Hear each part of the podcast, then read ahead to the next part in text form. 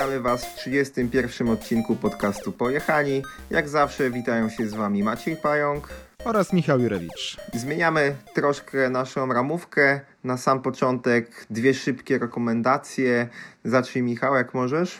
Więc tak, przypominamy, że może, można się już zapisywać na szkolenia techniki jazdy. Warto zrobić to szybciej niż później, bo cały czas jeszcze do końca roku mamy promocję, 10% rabat, a poza tym też się już miejsca na niektóre coraz bardziej popularne terminy kończą, więc lepiej nie zwlekać i sobie trochę zaoszczędzić e, i mieć lepszy wybór terminów. Oczywiście jest to najlepsza metoda na wsparcie naszego podcastu. Dzięki temu no, możemy po prostu więcej też tych odcinków nagrywać i robić innych, innych działań, więc zdecydowanie jak chcecie pomóc i sobie i nam, polecamy nasze szkolenia techniki jazdy Pomba. To ja przy okazji przypomnę, że i szkolenia techniki jazdy, i nasz podcast wspiera firma Freebiker, czyli producent koszulek i od niedawna jeszcze skarpet, base layerów, bo poszerzają cały czas ofertę. Oczywiście w ich ofercie znajdziecie także koszulki właśnie nasze, pombowe, dwie specjalne edycje. Jedna taka jak nasze instruktorskie koszulki bez dodatkowych logotypów typu Bike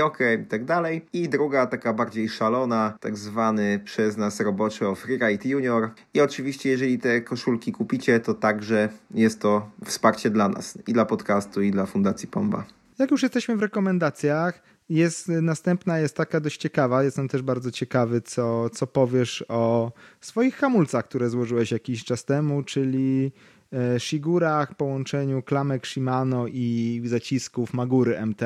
U Ciebie to w ogóle śmieszna, taka bardzo nietypowa Shigura, bo Ty jeszcze nie dość, że masz zmiksowane Shimanowskie klamki i zaciski magurowskie, to jeszcze masz zmiksowane zaciski, tak? Bo z przodu masz czterotłoczkowe, z tyłu dwutłoczkowe, więc to już taki miszmasz zupełny. Tak, y, jakiś czas temu, no niestety moje Magury odmówiły posłuszeństwa. Jak zawsze była to klamka, czyli po kilku jakichś mocniejszych hamowaniach, takich na rozgrzewce w, w szklarskiej porębie do, do jakiegoś endo, do stopi, nagle po prostu moja przednia Magura przestała działać, więc uznałem, że jednak no wszystko fajnie, lekkie te klamki Magur, ale, ale za często się psują. No więc y, tutaj za twoją podpowiedzią i jakimiś tam w internecie rekomendacjami postanowiłem sobie zrobić zrobić czyli połączyć klamki shimanowskie z zaciskami Magury, a przez to, że miałem komplet MT Trail, to, to, to miałem po prostu cztero i dwutłoczkowy zacisk z przodu i z tyłu. E, też za Twoją poradą wybrałem klamki XTR, mm, głównie dlatego, że one mają ten taki najmniejszy, nawet nie skok, ale takie przełamanie na początku hamowania, bo, bo Szymanowskie klamki mają taką tendencję do tego, że trzeba tak na początku mocno wcisnąć, one nie idą tak sobie liniowo, lekko i rzeczywiście XTR ma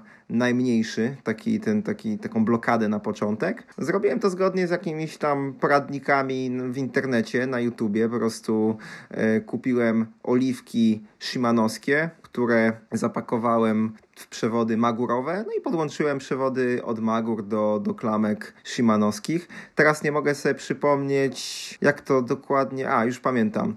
E, oliwki to znaczy, oliwkę tak naprawdę shimanowską użyłem, ale ten insert do przewodu hamulcowego użyłem magurowy. No i w zasadzie Przede wszystkim chciałem powiedzieć, że po trzech miesiącach no jestem zadowolony, bo w dalszym ciągu jest to bezawaryjne. E, na początku nie do końca dobrze odpowietrzyłem te hamulce, bo to było jak zawsze na szybko, gdzieś tam przed jakąś jazdą przemieniane, czy wieczór wcześniej. Rzeczywiście na nie do końca odpowietrzonych hamulcach była taka sytuacja typowa dla Shimano, gdzie ten hamulec był mało stabilny, to znaczy raz na przykład łapał od razu, a po, po jakimś czasie no, łapał gdzieś tam trochę głębiej, albo po dłuższym zjeździe czuć było na przykład jakiś tam trochę zmianę siły hamowania co w Magurach tak naprawdę no, mhm. nie doświadczałem, albo trzeba było naprawdę tam dobrze zagrzać. No i w sumie nawet byłem trochę niezadowolony, że, bo to, co ceniłem w Magurach, tą stabilność hamowania, nie do końca mogłem, e, nie udało mi się osiągnąć w, w tych Shigurach, ale po jakimś czasie miałem konieczność wyciągnięcia zupełnie tylnego hamulca z roweru, z Roze, którego odsyłałem do, na reklamację. E, no więc to wymagało rozpięcia znowu przewodu hamulcowego z klamką i ponownego odpowietrzenia. No i po jakimś czasie też odpowietrzyłem ponownie przód i rzeczywiście jak już porządnie to zrobiłem, dobrze to przelałem, to ten problem braku stabilności się zupełnie zmienił.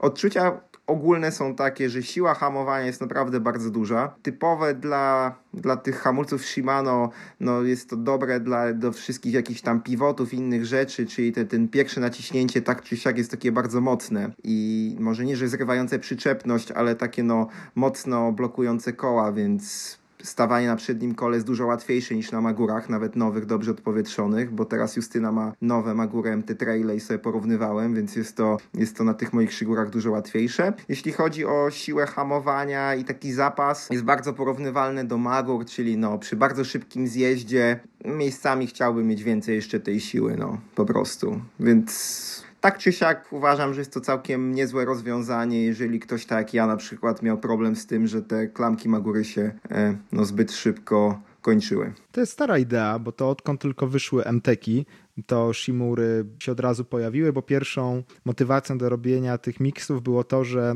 na początku chyba Magury MT wychodziły tylko z długimi klamkami, takimi dwupalczastymi nazwijmy to, a nie, jed, na, nie na jeden palec. I to te klamki były bardzo daleko i dla osób o małych dłoniach nie dało się ich przybliżyć. W sensie no, no, to nawet mi to przeszkadzało, jak, dopóki nie było tych krótkich, krótkich klamek, że ta klamka była dużo, dużo za, za daleko. No I wtedy powstał pomysł tego miksowania, żeby mieć właśnie klamki bardziej dostosowane do mniejszych dłoni. A potem się okazało, jak Magura wypuściła właśnie, powiększyła zakres regulacji, wypuściła krótkie klamki, więc już nie było takiej bezpośredniej konieczności miksowania tych klamek Shimano z zaciskami Magury, ale była to alternatywa właśnie przy jakichś problemach z klamkami Magury. I mm, jakbyś miał nowe Magury, to zmieniałbyś na, na klamki, czy, czy, czy jeździłbyś na e, magurowskich klamkach, dopóki by się nie zepsuły?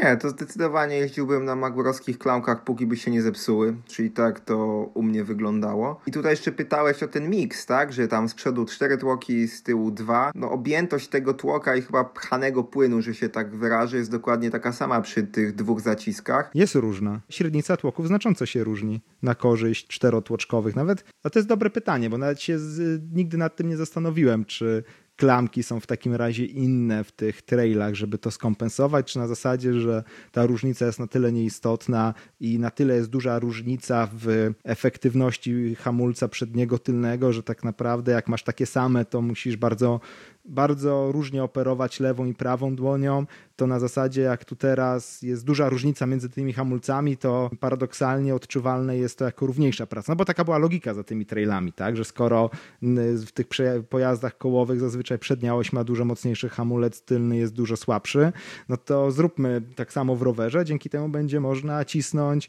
bardziej równomiernie jedną, drugą dłonią, mm, więc może tu się to gubi, ale nigdy nie jeździłem na tych, nigdy nie jeździłem na, na, na tych trailach trailach, na tych miksowanych magurach, tam wiesz, dłużej niż u ciebie parę, parę minut. Nie, nie czułem jakiejś zmiany, ale różnica w średnicach tłoków jest. Tak już dokładnie teraz nie podam z pamięci, e, ale jest. No ta dużo, dużo większa siła hamulców tych nieparzystych MTK-ów no nie bierze się znikąd, tak? Tego, tego nie oszukasz. A jak sobie porównasz jeden drugi na przodzie, na przykład MT siódemkę z MT6, no to jest bardzo duża różnica. No tak, ale ty mówisz o sile i odczuciu, tak? A mi chodzi o to, jak głęboko, czy jak, jaką masz różnicę w odczuciu między lewą a prawą klamką. Chodzi o to, że się lewa klamka pi razy oko ma dokładnie ten sam luźny skok, co prawa klamka. Nie chodzi mi nawet o samą siłę, tylko o to, jak yy, się naciska te klamki. Bo wyobrażałem sobie tak, nawet przy tych MT Trailach, jakie kupowałem, że jeżeli te klamki są dwie dokładnie takie same, a mam z przodu czterotłoczkowy, z tyłu dwutłoczkowy zacisk, to może być sytuacja, w której na przykład w tym czterotłoczkowym, nie wiem, tam mocniej ta klamka wpada do, do złapania tego, wiesz, yy, tego podparcia pod palcem albo słabiej, no. No i w skrócie tak musi być. Jeśli, tak, jeśli nie ma jakiegoś triku i te klamki są naprawdę identyczne, to tak musi być, no bo średnica tłoka, jeśli byłaby taka sama w klamce, a jest inna powierzchnia tłoków w zacisku, no to jest ta różnica. Masz inne przełożenie. No właśnie, ale jest to nieodczuwalne. W sensie nie jesteś w stanie na, jak sobie dotykasz te klamki, to nie jesteś w stanie tego wyczuć po prostu, że na przykład jedna klamka wpada dużo głębiej niż ta druga. Pytanie, czy są identyczne te klamki, to tego nie wiem. No to Shimano teraz powinno to wyjaśnić. No tak. W XTR-ach, od których kupiłem klamki, są dwa zaciski po cztery tłoki, które mają dokładnie na pewno te same. E, to są te same zaciski do przodu i do tyłu, różnią się tylko i wyłącznie te hamulce klamką, lewą, prawą, bo oni nie mają dwustronnych klamek i różnią się długością przewodów. Mhm. Więc to by raczej dowodziło, że w Magurach klamki są dokładnie takie same. Po, po prostu jest to na tyle różnica, że niewyczuwalna. Pytanie, pytanie jakby przełożyć teraz obaw na tą samą oś i próbować sobie porównać, czy na przykład wtedy nie była wyczuwalna. Wiesz, warsztatowo nie jest, ale już podczas jazdy by pewnie mogła być. No tak, ale to na pewno siła byłaby wyczuwalna inna, którą musisz nacisnąć, żeby ten sam efekt osiągnąć. No tak, ale to nie, nie, da, nie można mieć jednego bez drugiego. Ta to jest prosty układ. Tu nie ma wspomagania, nie ma pompy. To jest proste, wiesz, przełożenie, tak? No okej, okay, no, no to zakładam, że jeżeli ten skok jest, wiesz, no, nie, niewyczuwalna jest różnica, chociaż i tak zawsze jakaś musi być, bo jeżeli to jest prosty układ, masz zwykłe przewody hamulcowe, które finalnie są plastikowe, to nie są w jakimś stalowym oplocie i tak dalej, to zawsze dłuższy przewód hamulcowy będzie pod palcem, tylnego hamulca będzie pod palcem i tak no, dawał taką większą sprężystość niż przedni, który jest najczęściej o połowę krótszy. No. Tak, to czuć. Na takich zwykłych przewodach to czuć, że tylnego hamulca nigdy nie zrobi się tak idealnie jak, jak, jak przedniego, że nawet na takich ze stalowymi oplotami jest ta różnica, ale już taka no, na granicy wyczuwalności, jak się dobrze odpowietrzy dyskusyjnym akcentem możemy skończyć polecanie Shigur. Ja jestem zadowolony jak na razie więc, więc, więc polecam pobawić się. Wiem, że też tutaj Kamil, nasz kolega z BMS-u, robił Adrianowi takie hamulce. A przed chwilą mówiłeś, że tylko jak się zepsuje. Że można polecić, jeżeli ktoś chce się bawić i tak dalej, to wiesz, no, nie ma co robić jakichś strasznych wyjątków, że tylko jak się zepsuje, no. Jakbym miał założone w rowerze te, te traile tak jak miałem w Roze, no to póki po pierwsze by się nie rozpadła klamka, pewnie bym tego nie robił, chyba że jakbym się teraz przesiadł na dłużej na MT Traile i, wyczuł jakieś jeszcze inne różnice, a nie tylko placykowe przy szkoleniu manualem przez zimę, no to może bym inaczej polecał, ale tak, to to rzeczywiście jak się już zepsują te klamki Magur, to śmiało wkładać Shimanowskie. Że jest to, jest to jakaś opcja. I to taka wytestowana w bojach, no bo mówię, dość popularna sprawa. Ja, na, ja takiej rekomendacji na ten odcinek e, nie mam, mam sobie na następną, gdzie będzie znowu powrót do rekomendacji filmowych, ale to w następnym odcinku. Myślę, że na, w tym odcinku wystarczy. Możemy sobie przejść do ciekawych przyjażdżek i tutaj już jestem odpowiednio przygotowany.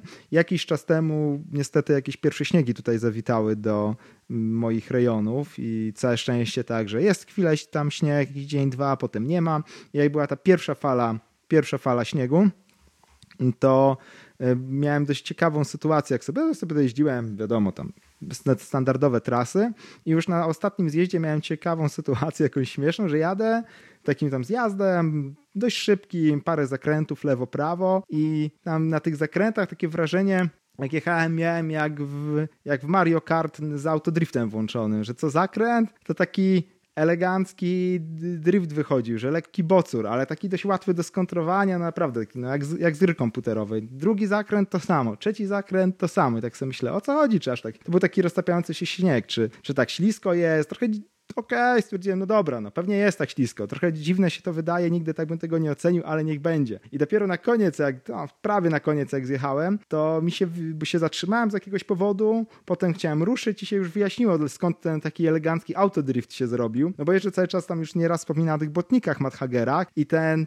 taki roztapiająco marznący e, śnieg z jakimiś jeszcze liśćmi jesiennymi się miksował i się blok, nabijał się na oponie i się koło tylne blokowało e, w tym, no, między, no, blokowało błotnik. I to było tyle spoko, że jak się jechało prosto, to było, tylne koło się kręciło, bo miało na tyle przyczepności, że bez problemu tam, no, zrywało tą, tą bambułę śniegową z opony, ale jak był jakiś lekki zakręt, no to się blokowało. Potem jak, potem jak się rower prostował na wyjście zakrętu, to znowu zaczynało się kręcić. Taki śmieszny po prostu e, autodrift tego, z tego wychodził. E, śmiesznie się jeździło, dość ciekawe wrażenie i mówię o tym, ponieważ pierwszy raz mnie coś takiego spotkało, bo to już nigdy z takimi błotnikami nie, nie jeździłem. Jakiś ty pewien minus tych błotników e, się pojawił, ale tylko raz w takich bardzo specyficznych warunkach, potem już nie było tego problemu, ale było to ciekawe i kolejne przeżycie dodane do rowerowego CV, e, co się może wydarzyć, jak, jak są dość inne warunki niż, niż zazwyczaj, jak się jeździ. Okej, okay, to, to rzeczywiście musiał być specyficzny warun, że się tam wszystko po, poblokowało, a takiego błota gliniastego nie ma akurat w Sudetach, żeby, żeby taka rzecz się stała poprzez zablokowanie błotem w wakacje, znaczy w sensie w sezonie. Poza tym błoto by pewnie zalepiło na zicher, tak? Żeby już pewnie nie, nie zerwało, bo już jest bardziej klejące. A właśnie ta, taki miks yy, mokrego śniegu i liści powodował, że jak się jechało prosto, to przełamywał ten opór, się koło kręciła. Jak było już trochę gorsza przyczepność, gdzieś lekko yy, pochylony rower, yy, koło się blokowało właśnie w taki bardzo E, lightowy i przewidywalny, przewidywalny sposób. Ja też mam ciekawą przejażdżkę, akurat ze Świeradowa, jakoś sprzed dwóch tygodni. Przyjechaliśmy z Justyną i pożyczyłem od ciebie rower, bo mój był w dalszym ciągu no, w reklamacji. Tu Justyna pojechała no, na swoim krosie, a ja pożyczyłem od ciebie kawalerii. E, przede wszystkim no, bardzo fajny waron, bo to był dzień jeszcze przed śniegami, więc udało nam się wstrzelić w tą sobotę tak no, na ostatni dzwonek, bo, bo było naprawdę fajnie, sucho, zero błota, świetnie się jeździło, ale przede wszystkim to trochę kontynuacja z ostatniego odcinka jazdy nie na swoim rowerze, no bo tym razem miałem okazję pojeździć trochę dłużej na twoim rowerze niż wspomniany zamieniany się na przykład tam na 15-20 metrów e, na spreku czy, czy, czy gdzieś. No i przede wszystkim rzeczywiście muszę potwierdzić, że kawalerii się świetnie odpycha, bo na Pirazy oko na tym samym op komplecie opon, na którym jeździmy razem, ten rower twój stoi. Tam z tyłu miałeś teraz widziałem 2.6, a nie 2.4 tak jak ja, ale, ale no w zasadzie no, podobne opony, kontynentale, trail kingi, więc rower się naprawdę świetnie odpycha. Czuć rzeczywiście to rozłożenie masy z tyłu, że, że to na podjazdach było wyczuwalne, że trzeba się tak było dobrze do przodu mm, przesuwać na siodle, żeby to przednie koło sobie gdzieś tam nie odpadało od, od trasy. E, no ale skrzynia tutaj największy tak naprawdę tutaj zgrzyt dla mnie, no bo dla osoby, która jeździ cały czas na zwykłym napędzie, to jak się wchodzi na skrzynię, to o ile po prostu to przerzucanie rzeczywiście z lżejszego na cięższy bieg jest no super świetne, po prostu no zawsze wchodzi, no to po, przy tym przerzucaniu z cięższego na lżejszy bieg trzeba tam zawsze lekko odpuścić, czy docisnąć przed przełożeniem biegu, po to, żeby ta, ta, ta skrzynia przerzuciła ten bieg. No i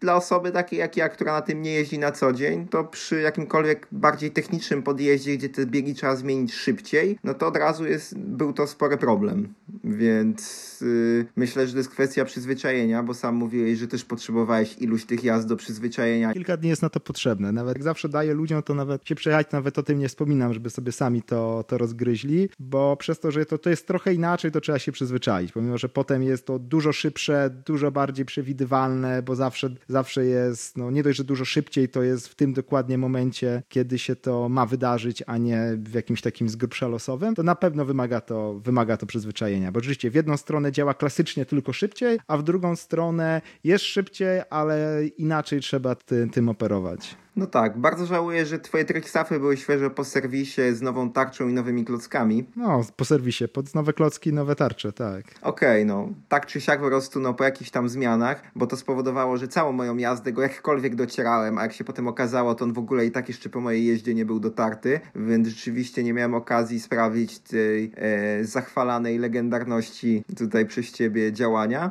E, I jedna rzecz, po prostu totalnie nie kminie tego, o czym opowiadałeś ostatnio, że jak wziąłeś treka z dungeona, że się wywracałeś i rolkowałeś, bo w dużym skrócie, o ile częste jest, że nie czuje się różnicy między przejściem z gorszego na lepszy sprzęt, bo mam tu na myśli chociażby nawet samochody, to jak się przesiadasz z jakiegoś tam zwykłego samochodu nawet do jakiegoś super luksusowego, to często nie czuć tak naprawdę różnicy i takiego wow, to czuć często tą różnicę, jak się przesiadasz z tego lepszego do gorszego. O nie, że to jednak jest, jest do kitu, jednak spore są różnice między tymi pojazdami na przykład. No a tutaj tego zupełnie nie wyczułem i, i nie mogę sobie po prostu gdzieś tam poukładać w głowie tego, że ty po przejściu na treka nagle nie byłeś w stanie przejechać tras, które normalnie jeździsz. Stałem na zwykły rower, jak na przykład jeździłem z tym, jeździłem jeszcze na to, no, na krosie, na munie, tak? Był taki moment, gdzie jeszcze cross nas sponsorował i jeździliśmy, ja jeździłem na zmianę, jak sobie jeździłem prywatnie, to jeździłem na, na swoim rowerze, jak jeździłem na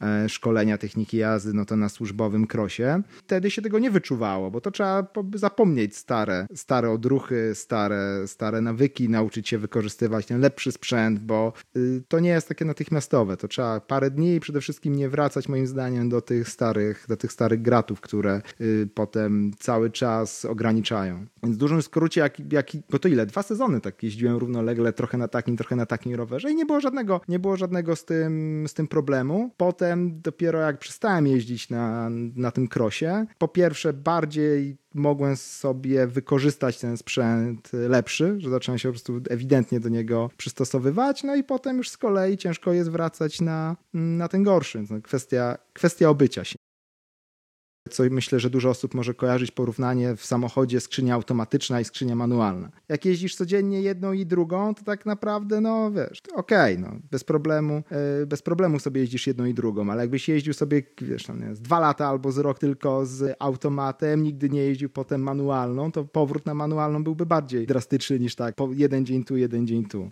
Więc no, kwestia przyzwyczajenia.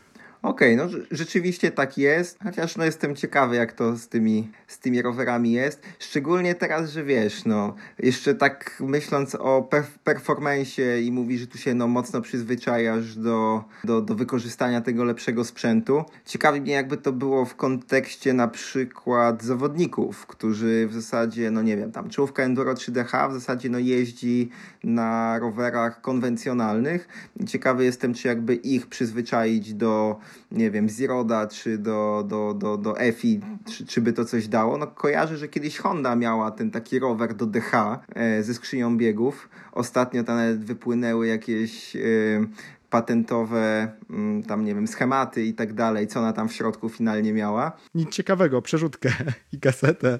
Przerzutkę, no, ale zamkniętą i tak dalej i to była jakaś tam forma, forma skrzyni. Nie musisz tak daleko szukać czasem, przecież je team mm, Nikolaja jeździł na skrzyniach y, EFI Gear dwa lata temu i przez trzy sezony jeździli. Chyba w poprzednim sezonie już nie jeździli, ale dwa lata temu jeszcze ten team jeździł, a tu się mogę mylić, może nawet nadal jeszcze jeździ. Owszem, to nie są jacyś no, super najlepsi zawodnicy top 3 Pucharu Świata i tak dalej, ale tak no, w pierwszej połowie można powiedzieć.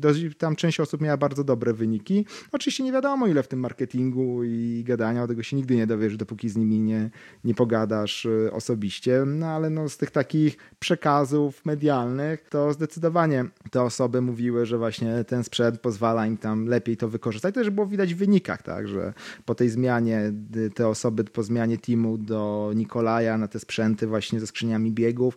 Miały lepsze, miały lepsze wyniki, no ale jak dobrze wiemy, na to mogło się złożyć 50 różnych innych też czynników, tak? Nieraz jest, nieraz jest tak, że ta sama osoba po, do, po przejściu do innego teamu e, z lepszym zapleczem, nie tylko sprzętowym, ale też jakimś takim no, treningowym, całym wsparciem ma lepsze wyniki, więc ile w tym było tutaj magii sprzętu, skrzyni biegów i tak dalej, trudno jest powiedzieć, ale rzeczywiście są dwa takie przykłady. No ten Hondy był bardziej taki no medialny, bo po pierwsze Honda marka taka wiesz, no, nagle tutaj motocyklowa w rowerach, poza tym oni naprawdę mocno wygrywali, bo tam rzeczywiście w tej Hondzie byli zawodnicy topowi, tak, więc y, legendy DH i tam były po prostu grube, grube wyniki, no bo rzeczywiście były mocne, mocne nazwiska, mocni rajderzy w tym teamie, tacy no topowi. Okej, okay, myślę, że możemy temat ciekawych przejażdżek i w zasadzie znowu gadania o sprzęcie zakończyć i przejść do głównego tematu odcinka. Trochę zimowo, będzie tym razem, bo i też aura zaczyna się zimowa. Możesz zacząć.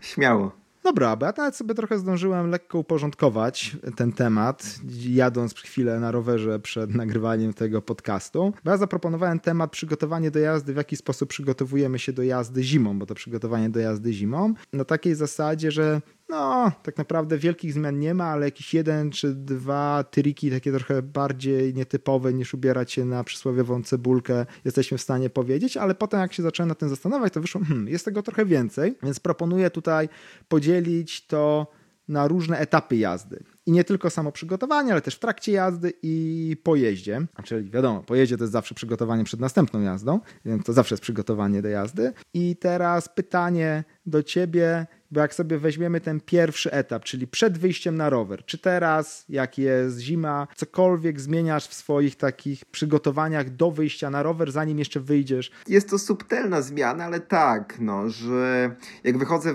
latem, jakieś ciepło, no nie latem, ale jesienią też, wiosną, jakieś ciepło na rower, no to jak wyjdę z domu, to na przykład dopiero wtedy patrzę, czy nie wiem, czy tam rower ma posmarowany łańcuch, albo czy muszę dopompować koła. A przy zimowych jazdach raczej staram się wcześniej jeszcze zupełnie no, w takich no, ciuchach roboczych zejść do piwnicy, rzucić okiem na rower, tam nie wiem, trzeba posmarować, bo go myłem ostatnio, więc jak wysech, no to się tam na, na łańcuchu zebrał jakiś taki, no nie wiem, lekki syf, trzeba go wytrzeć i posmarować, no to jest taka różnica przed wyjściem. Głównie bierze się to z tego, że jak wychodzę już na rower, to ja mam zawsze problem z rozgrzaniem dłoni i e, stóp, więc już chcę tak naprawdę odkąd wyjdę z domu mieć już założone rękawiczki i te, w których będę jechał, żeby tutaj nie wychładzać bezsensownie e, rąk tylko wziąć rower, zamknąć piwnicę i jechać dalej. Więc to jest taka jedyna zmiana, co w zasadzie w sezonie ciepłym zupełnie się takimi rzeczami nie przejmuję. No i chyba powiedzenie, że się ubieram to jest e, zbyt trywialne, żeby to było jakimkolwiek trikiem. No tak, no że wiadomo, ubieramy się cieplej, ale na przykład, to jeszcze ubiór zostawmy trochę, ale czy na przykład zmieniasz w ogóle trasy, po których jeździsz, czy z grubsza to samo? Trasy rzeczywiście zmieniam w kontekście jakby już konkretnych warunków i to w mojej sytuacji jest tak, że często to nie jest kwestia zmiany trasy, tylko w ogóle wybrania miejsca, gdzie jadę. No bo o ile ty się za mocno nie ruszasz ze Świeradowa, żeby wyjść na rower, no to ja wyjeżdżam zawsze z Wrocławia gdzieś. No i owszem, najbliżej jest Ślęża, żeby pojeździć coś na rowerze górskim, ale też równie blisko, a może inaczej, niewiele dalej są jakieś kaczawy, są głuchołazy, przyjeżdżam do jakiegoś Świeradowa też, tak, bo mam tu informację od ciebie, czy waron jest dobry, czy niedobry, więc w tym kontekście wybieram trasy, czyli jadę tam, gdzie na przykład jest jakiś sensowny warun, czyli jak widzę, że na przykład na Ślęży nie będzie mrozu, tylko jest 5 stopni, a jakiś jest delikatny mróz po dużych opadach śniegu w Świeradowie, to wolę wtedy pojechać do Świeradowa, bo nie wiem, nie będzie ciapy, bo jest szansa, że będzie zmrożone i tak dalej. To w tym kontekście wybieram trasy. Już na samej miejscówce myślę, że to, to jest już zbyt dużo do opowiadania, żeby mówić, czy, czy wybieram, czy nie. No bo jak jestem w Świeradowie, to najczęściej razem idziemy, więc ty jedziesz, prowadzisz, jadę za tobą i wybierasz pewnie jakąś trasę. Na Ślęży pewnie tak, a na Ślęży to najczęściej znowu jest to bardziej związane z dniem tygodnia, jeśli chodzi o wybór trasy, niż stricte z warunkami. Okej, okay, czyli tak, tak sezon zimowy niewiele zmienia. A jeśli chodzi o rzeczy, które zabierasz ze sobą na rower, ekwipunek? Plecak mam spakowany dokładnie tak samo jak zawsze. Nic się tam nie zmienia, oprócz tego, że biorę kubek termiczny z ciepłą herbatą. To jest jeden, jedna z dodatkowych rzeczy w ekwipunku. Druga to jest y, Druga rzecz to są trzy komplety rękawiczek. Od letnich długich po jesienne do zimowych. Bo na przykład jak wsiadam na rower, to muszę założyć te zimowe takie na minus 10, na takie zero, żeby się trochę rozgrzały ręce, a potem żongluję tymi rękawiczkami w zależności od podjazdu, zjazdu. No to to jest taka zmiana, ale to już jest znowu mm, kwestia właśnie tych takich jakichś osobistych już przypadłości dłoni. Powiedziałbym, że w porównaniu do tego co u mnie, to niewiele się zmienia u ciebie w zależności od sezonu letniego a zimowego. U mnie jest tego trochę, trochę więcej. Część rzeczy jest taka sama, bo też zabieram kubek, ale to zawsze zabieram kubek y, termiczny z y, herbatą, zazwyczaj jakąś malinową z cynamonem, y, żeby mieć kawał, mieć trochę ciepłego napoju w razie, w razie czego. Też jest to dobry termofor do grzania rękawiczek w plecaku, więc zawsze, zawsze dodatkowe, dodatkowe coś. Poza tym może się zdarzyć, że zamarznie, no ustnik od bukłaku, no bo to się, to się zdarza, to wtedy zawsze herbata jest do napicia się, bo już nie idzie nic bukłakowi się napić, jak wszystko zamarzło. Więc tak, kubek zawsze, zawsze ze sobą. Jeśli chodzi o ekwipunek, to ja zabieram bardzo dużo ciuchów, bardzo dużo, w sensie e, zazwyczaj jest, e, rękawiczek nie aż tyle co ty, bo zazwyczaj wy, wychodzę z domu w zwykłych letnich, a potem zakładam ewentualnie jedne, jedne grubsze, ale to zaraz, e, kiedy tak zakładam za, i od czego to zależy, to zaraz powiem, ale rękawiczek nie aż tak dużo, ale dużo tych pozostałych warstw, czyli przede wszystkim jakiś jeden e, co najmniej zapasowy albo najczęściej dwa zapasowe w base layery, jedna koszulka zwykła, jakaś bluza, e, z 5-6 buffów różnych na szyję, na głowę, więc ja mam bardzo, bardzo dużo tych, tych ubrań e, dodatkowych, które wożę ze sobą. Nie jest tak, że od zawsze wszystkie używam, ale zazwyczaj większość, większość ich, ich używam, zwłaszcza tych wszystkich buff. To jest zawsze tam u mnie zmieniane, ale o tym, o tym zaraz, jak przyjdziemy w trakcie, w trakcie trakcie jazdy. Ja też... Po co tak dużo tego zabierasz? Kiedy to zmieniasz? No bo zakładam, że w takim razie się przebierasz. Tak jak przed chwilą powiedziałem, powiem jak dojdziemy do tego w trakcie jazdy. Chcę trochę tego, wiesz, tutaj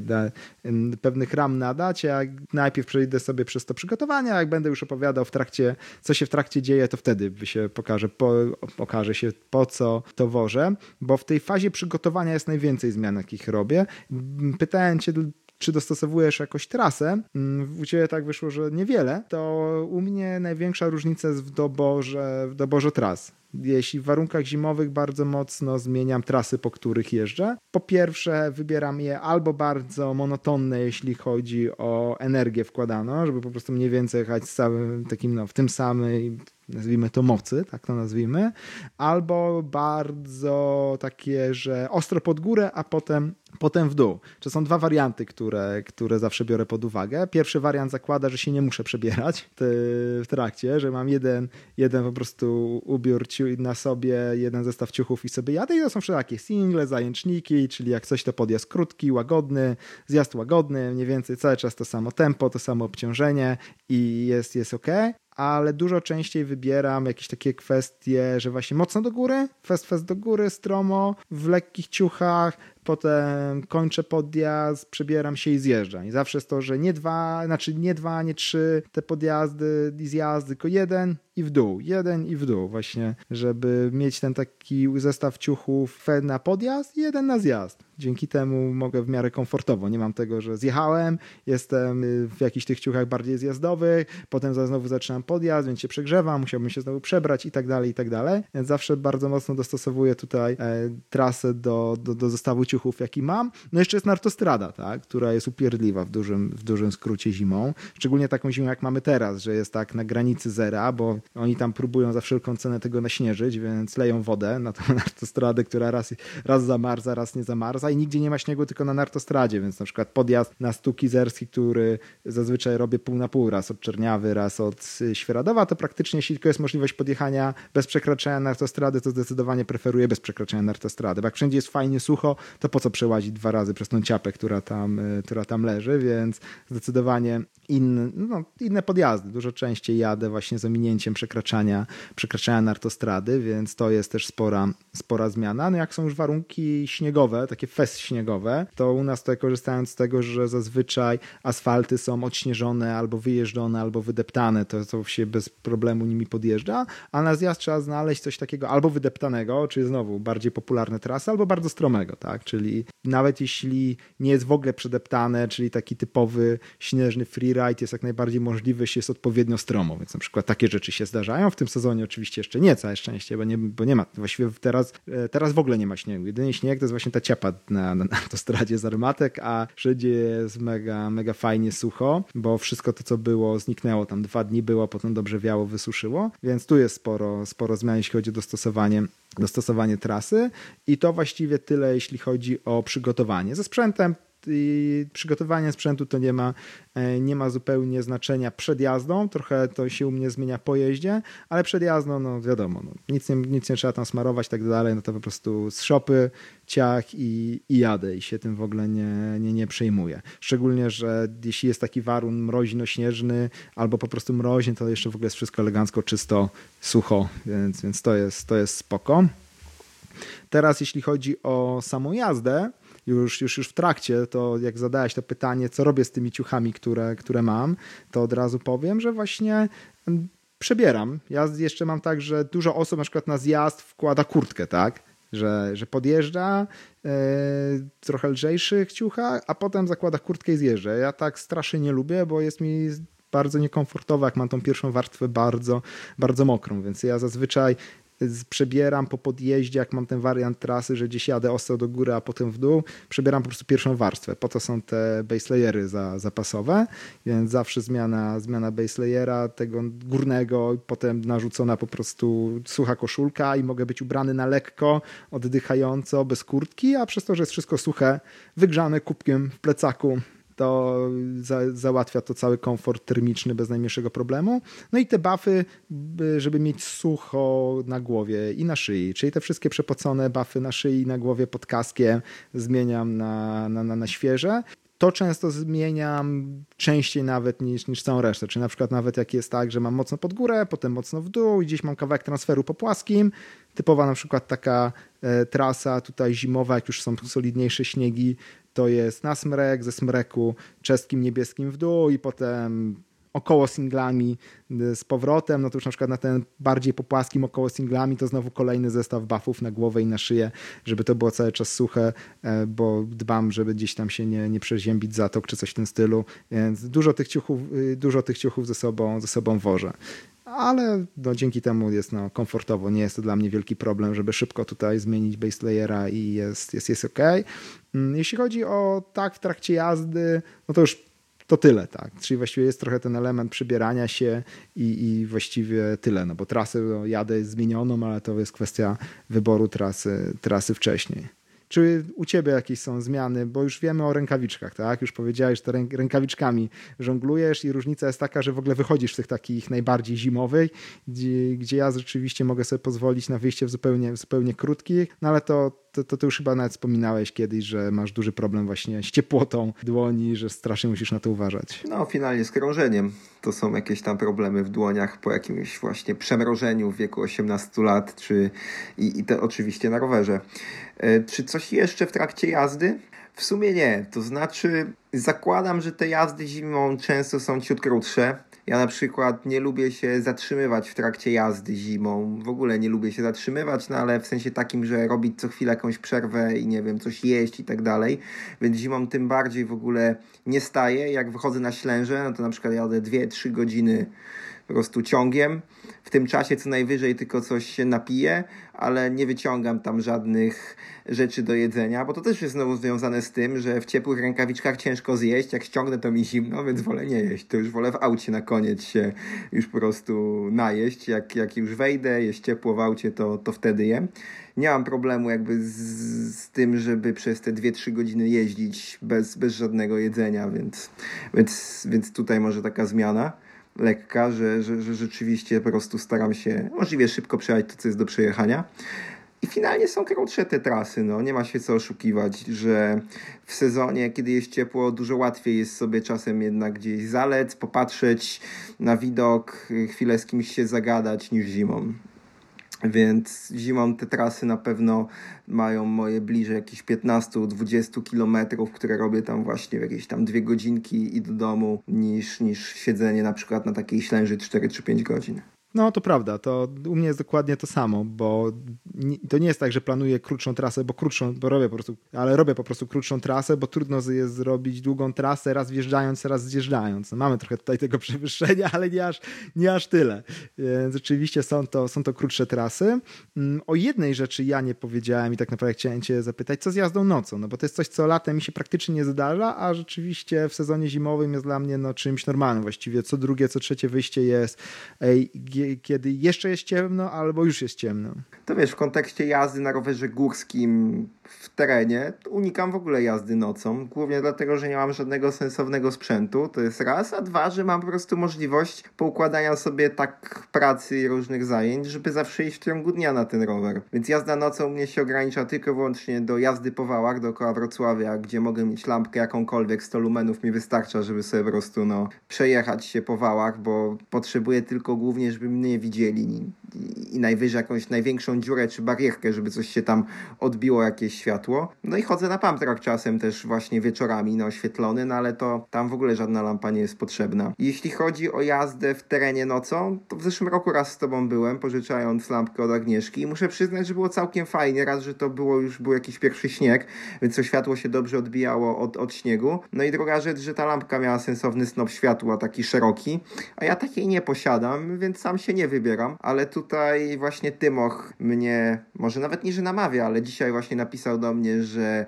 montuje błotniki dzisiaj i jedzie na Ślęże na jakąś tam wieczorną jazdę, więc pomyślałem, że w sumie jakbym się wyposażył w jakąś sensowną lampkę, to może bym wtedy zaczął jeździć. Ale tak to nie, nie odczuwam jakiejś takiej wielkiej potrzeby.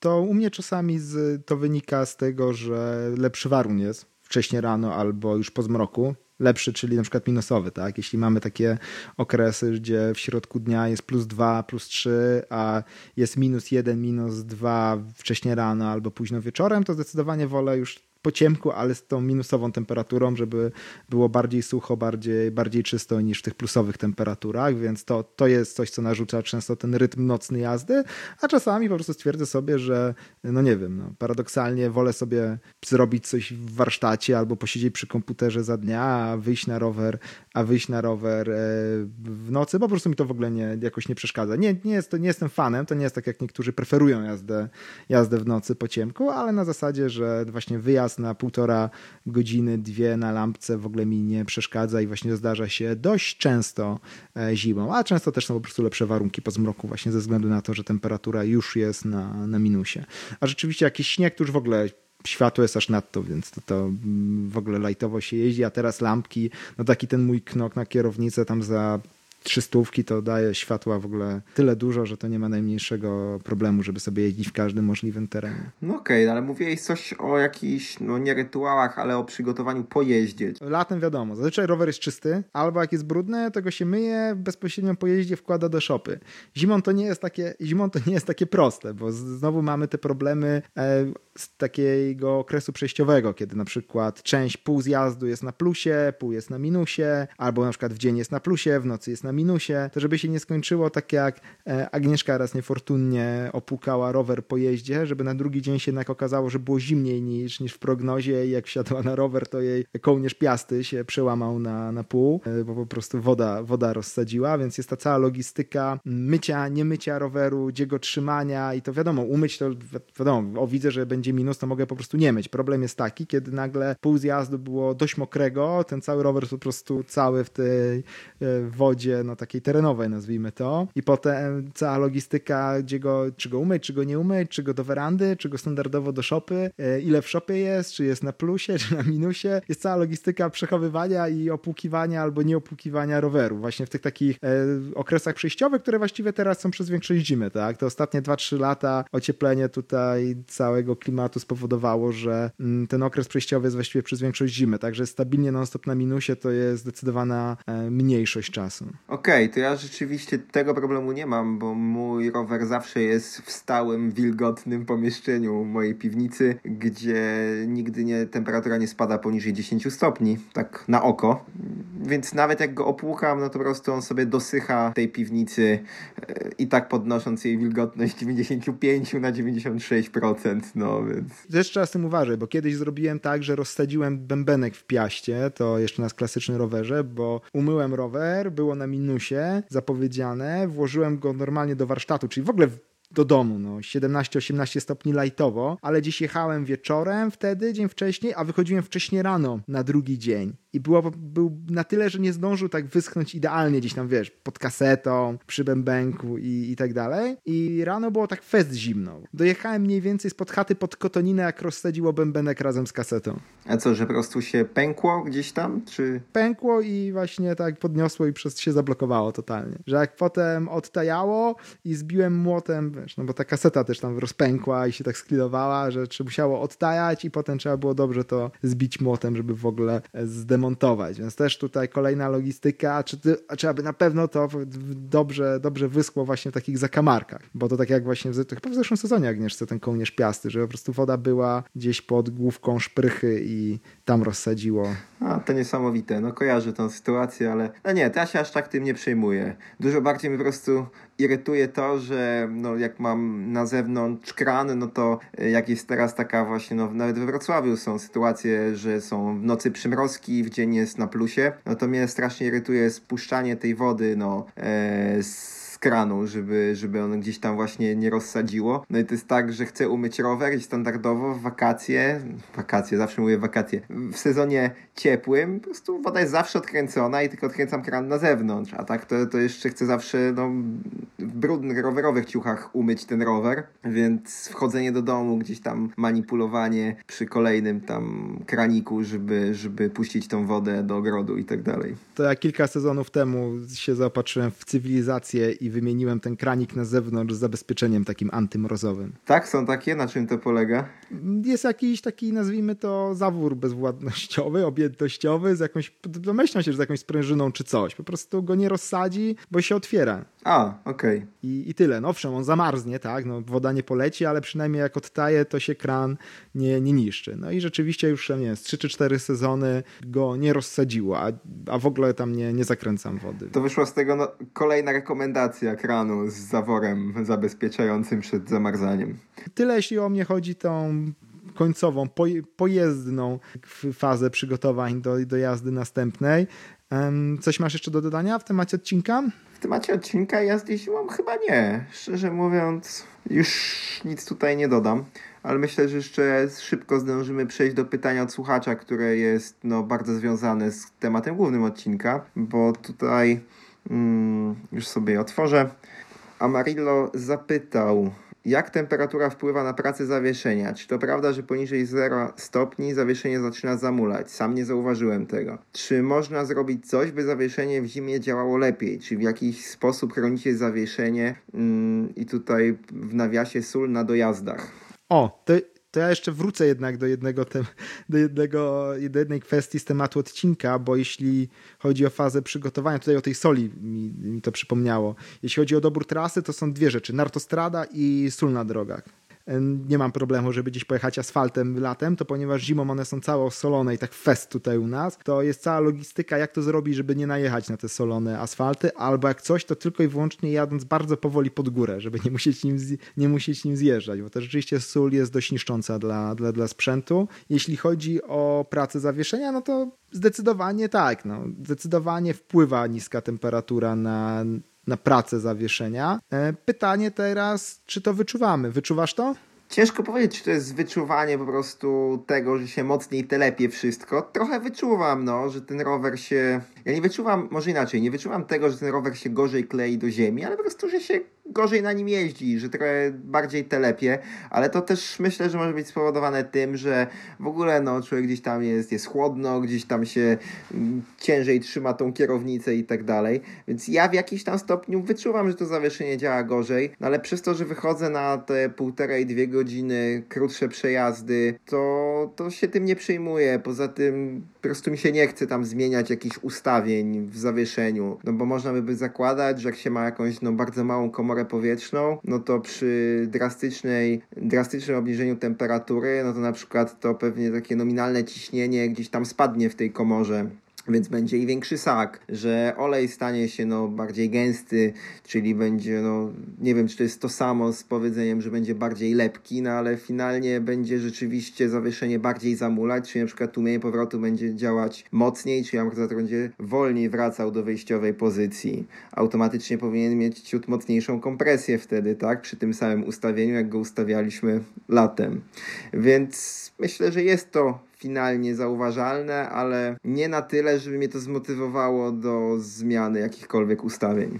Ja to wyczuwam ewidentnie, to zdecydowanie czuć, że tak jak powiedziałeś, że po prostu się wszystko telepie, działa gorzej, ale nie robię żadnych zmian. Ewentualnie, jak już jest naprawdę tak dużo, dużo, dużo zimniej, to zmieniam ten sak, zmieniam ciśnienie. Jak już mówimy o jeździe przy minus 12, minus 15, to rzeczywiście wszystko tak siada, na powietrznych sprężynach, że to dodmucham, ale z tą całą kwestią tłumienia, to pomimo, że to gorzej działa, to i tak to biorę na, na klatę, co tak naprawdę nie masz takiego znaczenia, bo zazwyczaj jest to powiązane z tym, że tutaj no jednak wtedy są warunki bardziej śniegowe, tak, w tych górnych partiach gór, więc z kolei jak się jeździ po singlach, nie ma to znaczenia, jak się jeździ po śniegu, też to nie ma znaczenia, jak to zawieszenie, jak to zawieszenie działa, więc to działa gorzej, ok, odczuwalne, ale no, też trochę z lenistwa, nie chce się kombinować, e, jedzie się dalej. Rzeczywiście fajne jest to, jak zmieniłem tłumik na sprężynowy na Fasta, że e, przynajmniej ta jedna kwestia e, sagu odpada, tak, że tutaj nie, nie ma tutaj tego problemu. Tu jest, tutaj było wymienione, czy temperatura poniżej zera. Tak naprawdę nie chodzi o temperaturę powyżej, poniżej zera, bo to nie ma znaczenia, że to jest akurat temperatura zamarzania wody. Jest to po prostu niższa temperatura zmienia zarówno ciśnienie w sprężynach powietrznych oraz właśnie lepkość, lepkość oleju. To nawet widać po tym, że jak są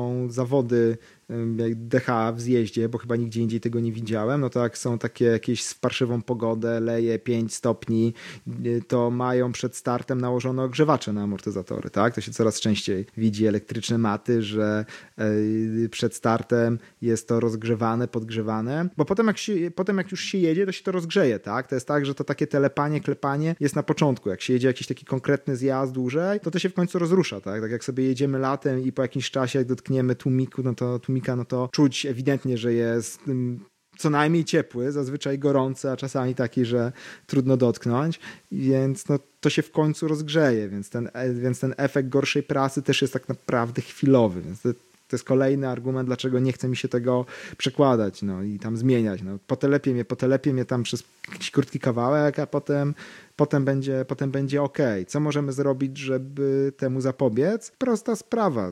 Y, zmienić ustawienia. Zazwyczaj powinno tej regulacji na pokrętłach wystarczyć, mm, a jak nie, no to zmienić olej na mniej lepki, w cudzysłowie na, na, na, na rzadszy i będzie, będzie też lepiej. No. To jest po prostu kwestia doboru tego oporu, tego tłumienia do, do warunków, no i sprawdzić, czy sak mamy dobry. Mm, czy warto robić to, czy, czy nie, no to już jest kwestia tego, ile chcemy się bawić, jak chcemy, ile czasu na to poświęcić, no ale na pewno jest to, jest to coś, co jest no, normalne, że się ta praca zawieszenia, charakterystyka zawieszenia zmienia od temperatury. I tu problem jest też w drugą stronę. Jak jest bardzo gorąco i długi zjazd, to amortyzacja się przegrzewa i to jest mm, trochę gorsze. Z tego doświadczenia powiem, że przegrzanie amortyzacji jest trochę gorsze. Trochę gorsze, tak. A ty masz doświadczenie z wybuchaniem różnych tłumików i gotowaniem ich, więc... Tak. Dobra, więc myślę, że odpowiedzieliśmy na to pytanie. Zbliżamy się nieubłaganie do końca nagrywania, więc z tego miejsca się żegnamy. Standardowo, jeżeli nie jesteście na rowerze, po prostu idźcie pojeździć. Jeżeli chcecie nam zadać pytania, to my zachęcamy do tego, czy to za pomocą Facebooka, Twittera, czy mailowo.